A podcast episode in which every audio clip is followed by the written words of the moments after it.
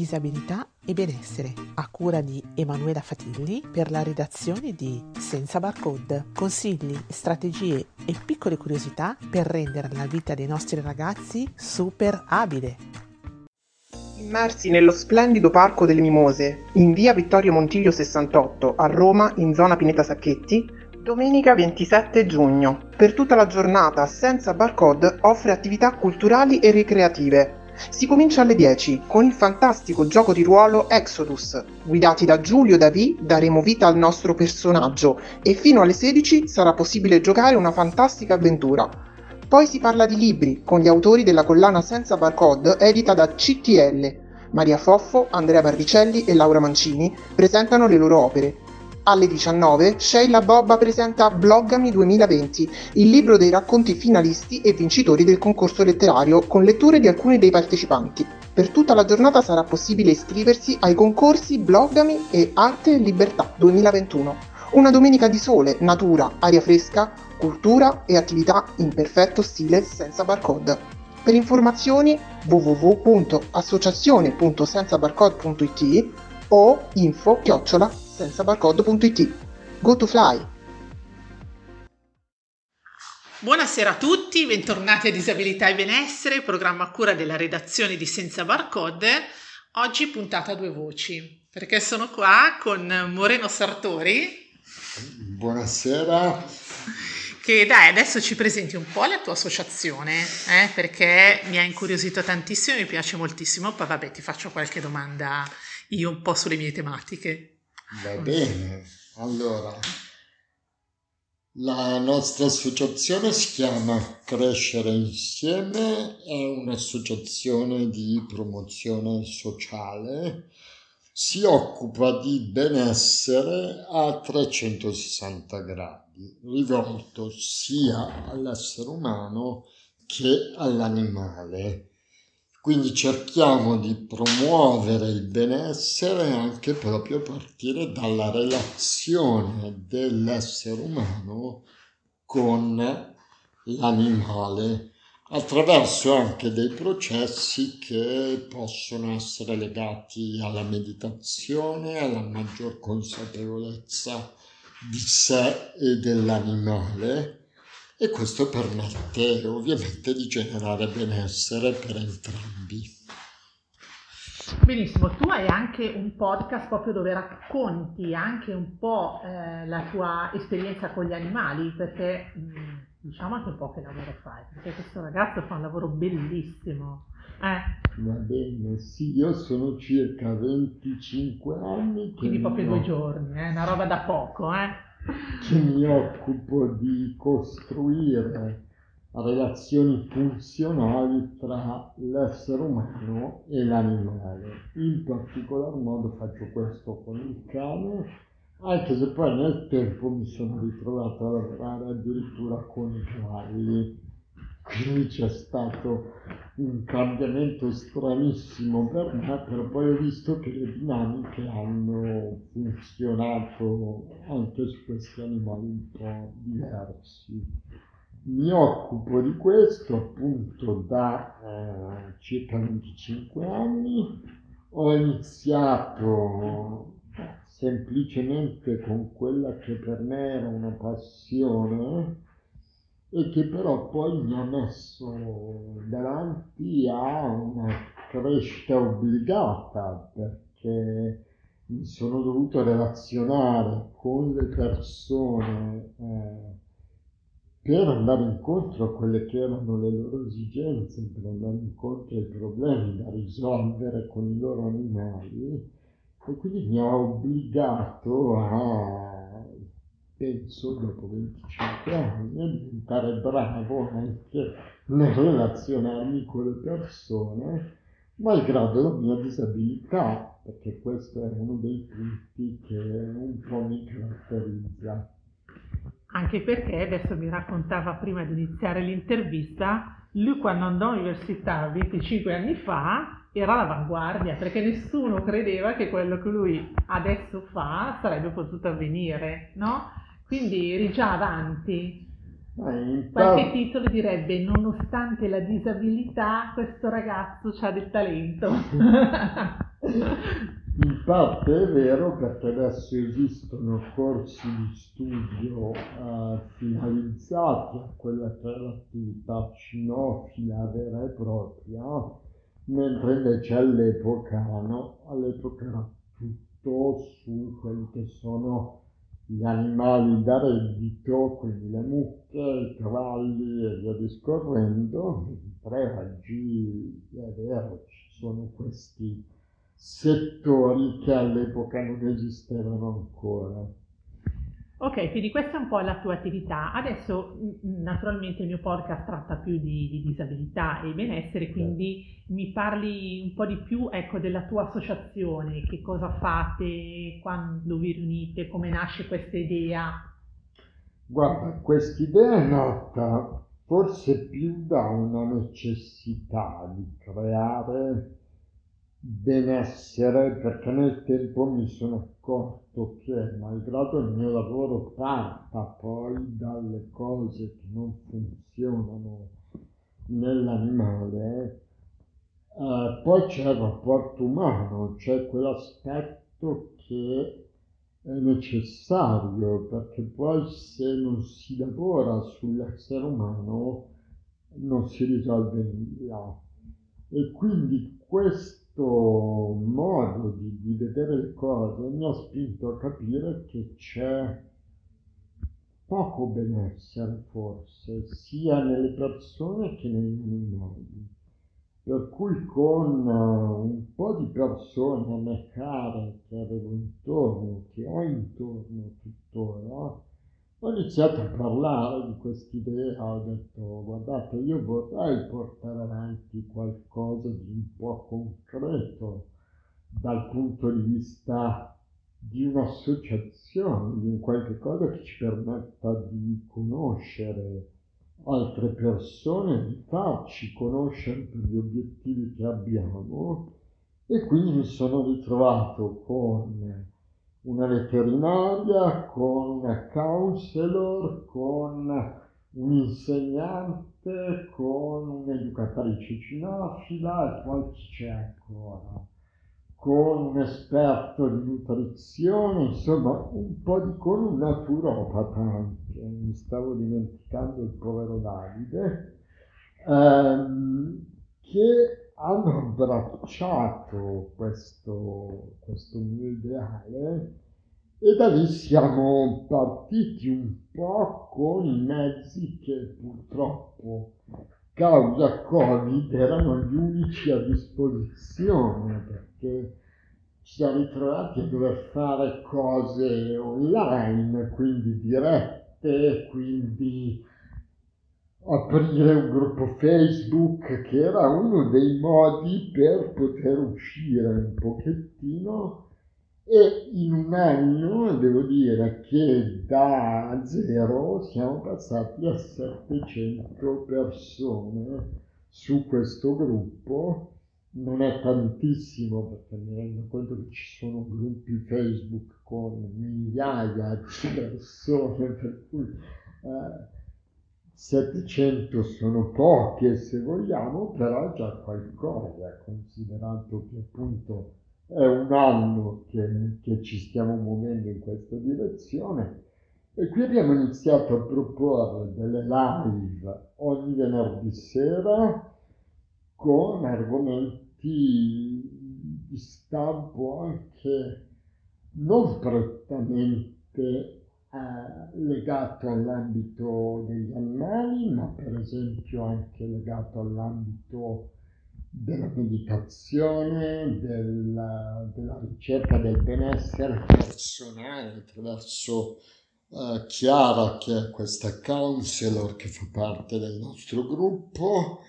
Abbiamo iniziato a parlare anche di animali disabili, quindi di come va affrontato un animale disabile, lì è stato bellissimo perché sono venuti fuori dei, degli aspetti che sono molto vicini anche a quello umano, volendo, e mh, abbiamo iniziato a parlare di naturopatia, insomma ci sono tanti argomenti che vengono proposti e che vengono più o meno apprezzati.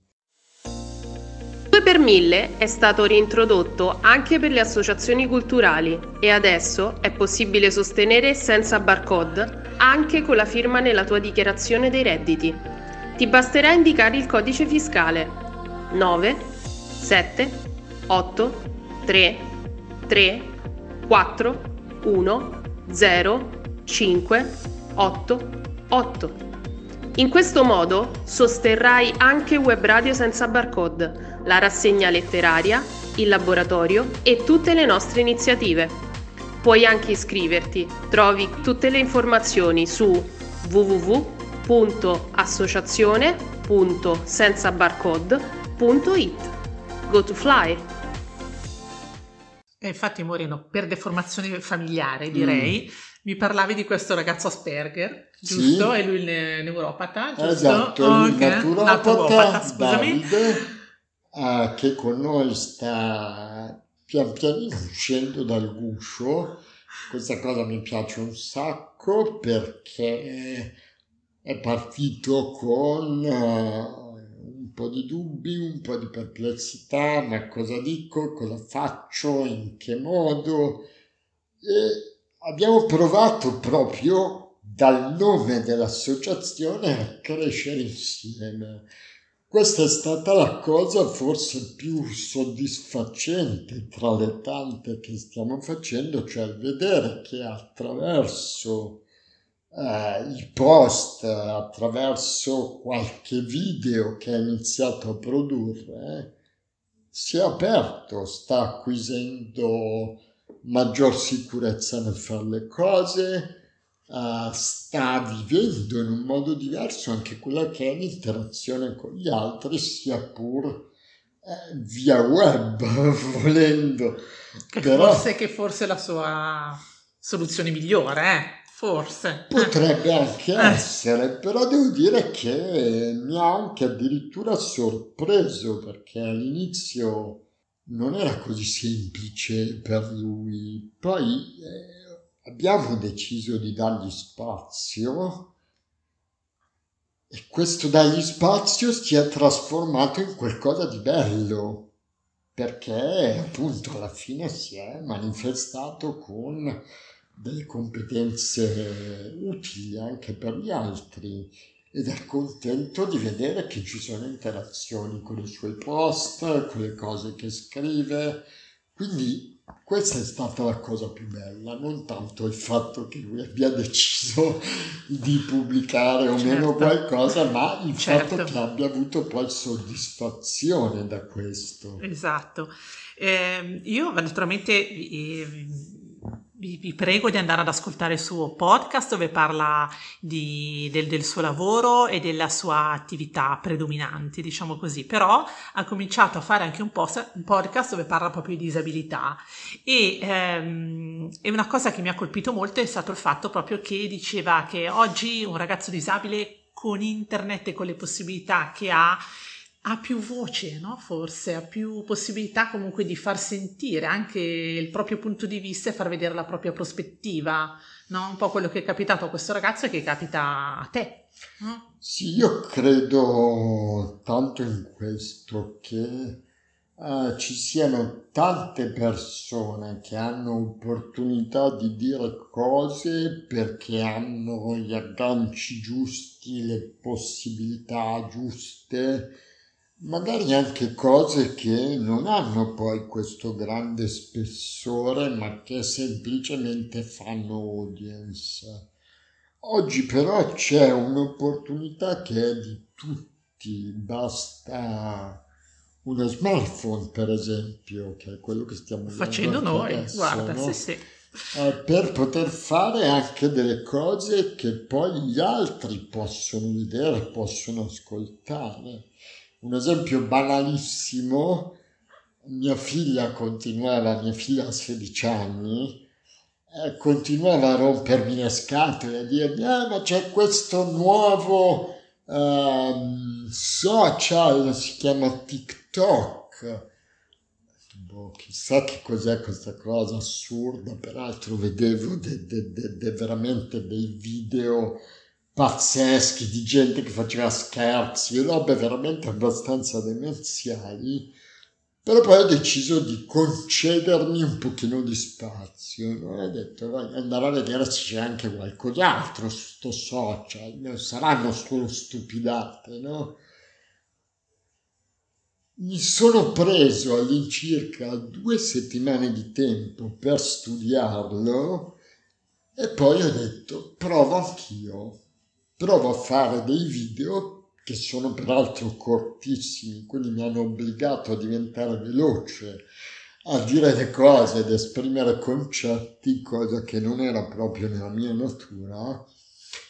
Magia, magia, in meno di due settimane ho totalizzato qualcosa come 1500 follower e mi ha sconvolto questa cosa perché a quel punto voleva dire che il messaggio che io stavo trasmettendo comunque a 1500 persone era piaciuto. Okay. Certo, Quindi... ma tu sai, adesso ti racconto questa curiosità, che TikTok nasce in America grazie alle comunità autistiche. Fantastico. Perché era l'unico modo che avevano per riuscire a rappresentarsi facendo magari le loro eh, stereotipie, i loro movimenti così e questo poi è diventato, sono diventati balletti virali, no? quello che si dice. Eh, quindi nasce proprio con l'idea di dare voce proprio a tutte le comunità eh, e quindi è giusto che ognuno all'interno di, di questi social eh, possa in qualche modo esprimersi.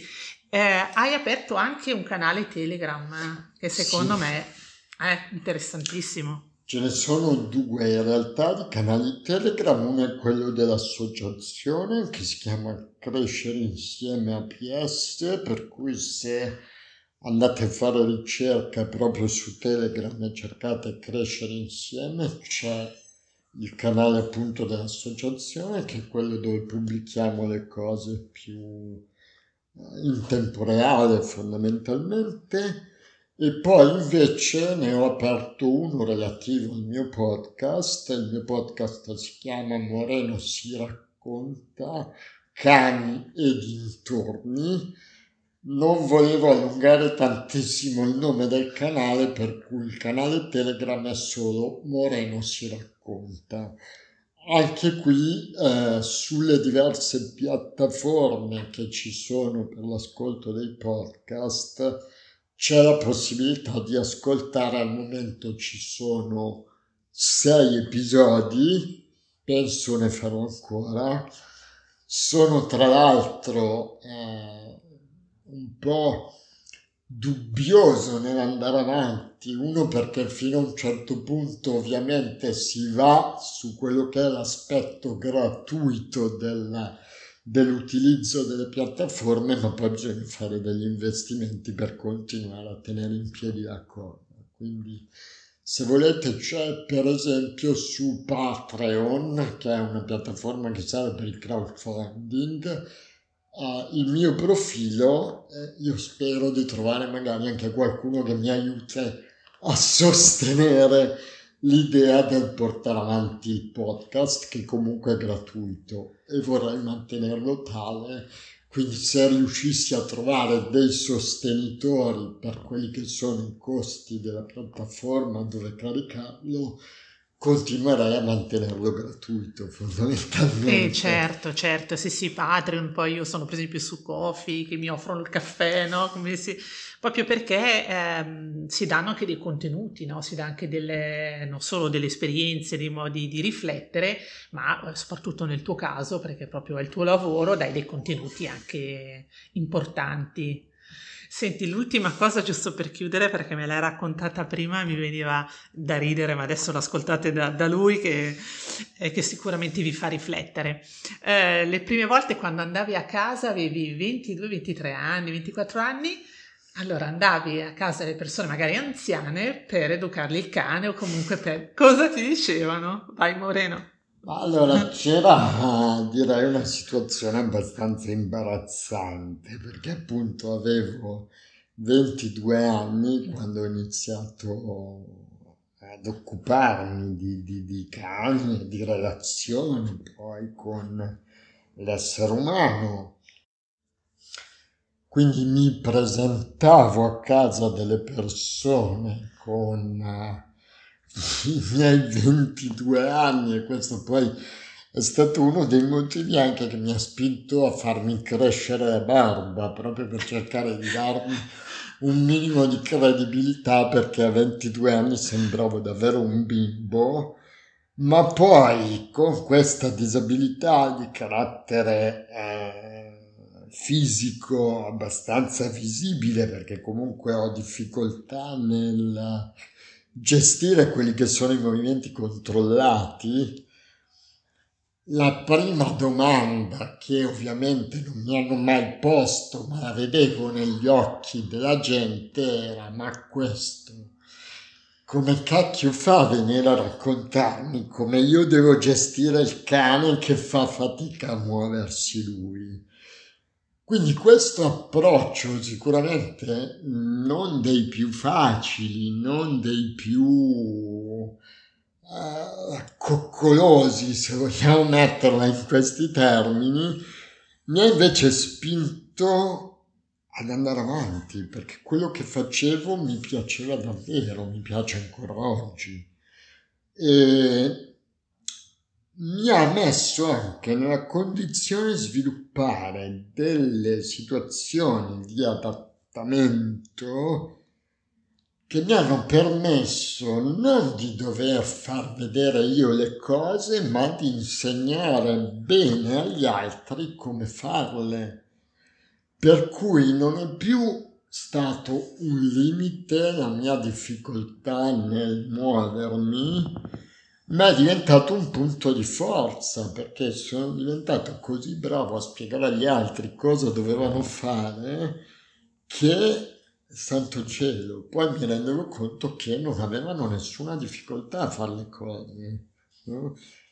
Una tecnica che usavo spesso quando vedevo questa perplessità, ancora oggi ogni tanto mi tocca usarla, era proprio quella del prova.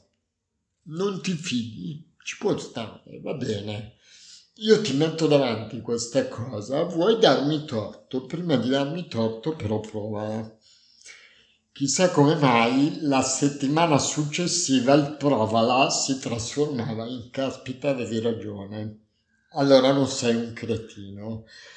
Quindi insomma anche il concedermi un po' di tempo nell'entrare nel panorama delle persone che magari non avevano mai avuto a che fare con un disabile, ha vinto il concedersi un po' di tempo per dire posso anche non piacere subito, posso anche non essere subito apprezzato.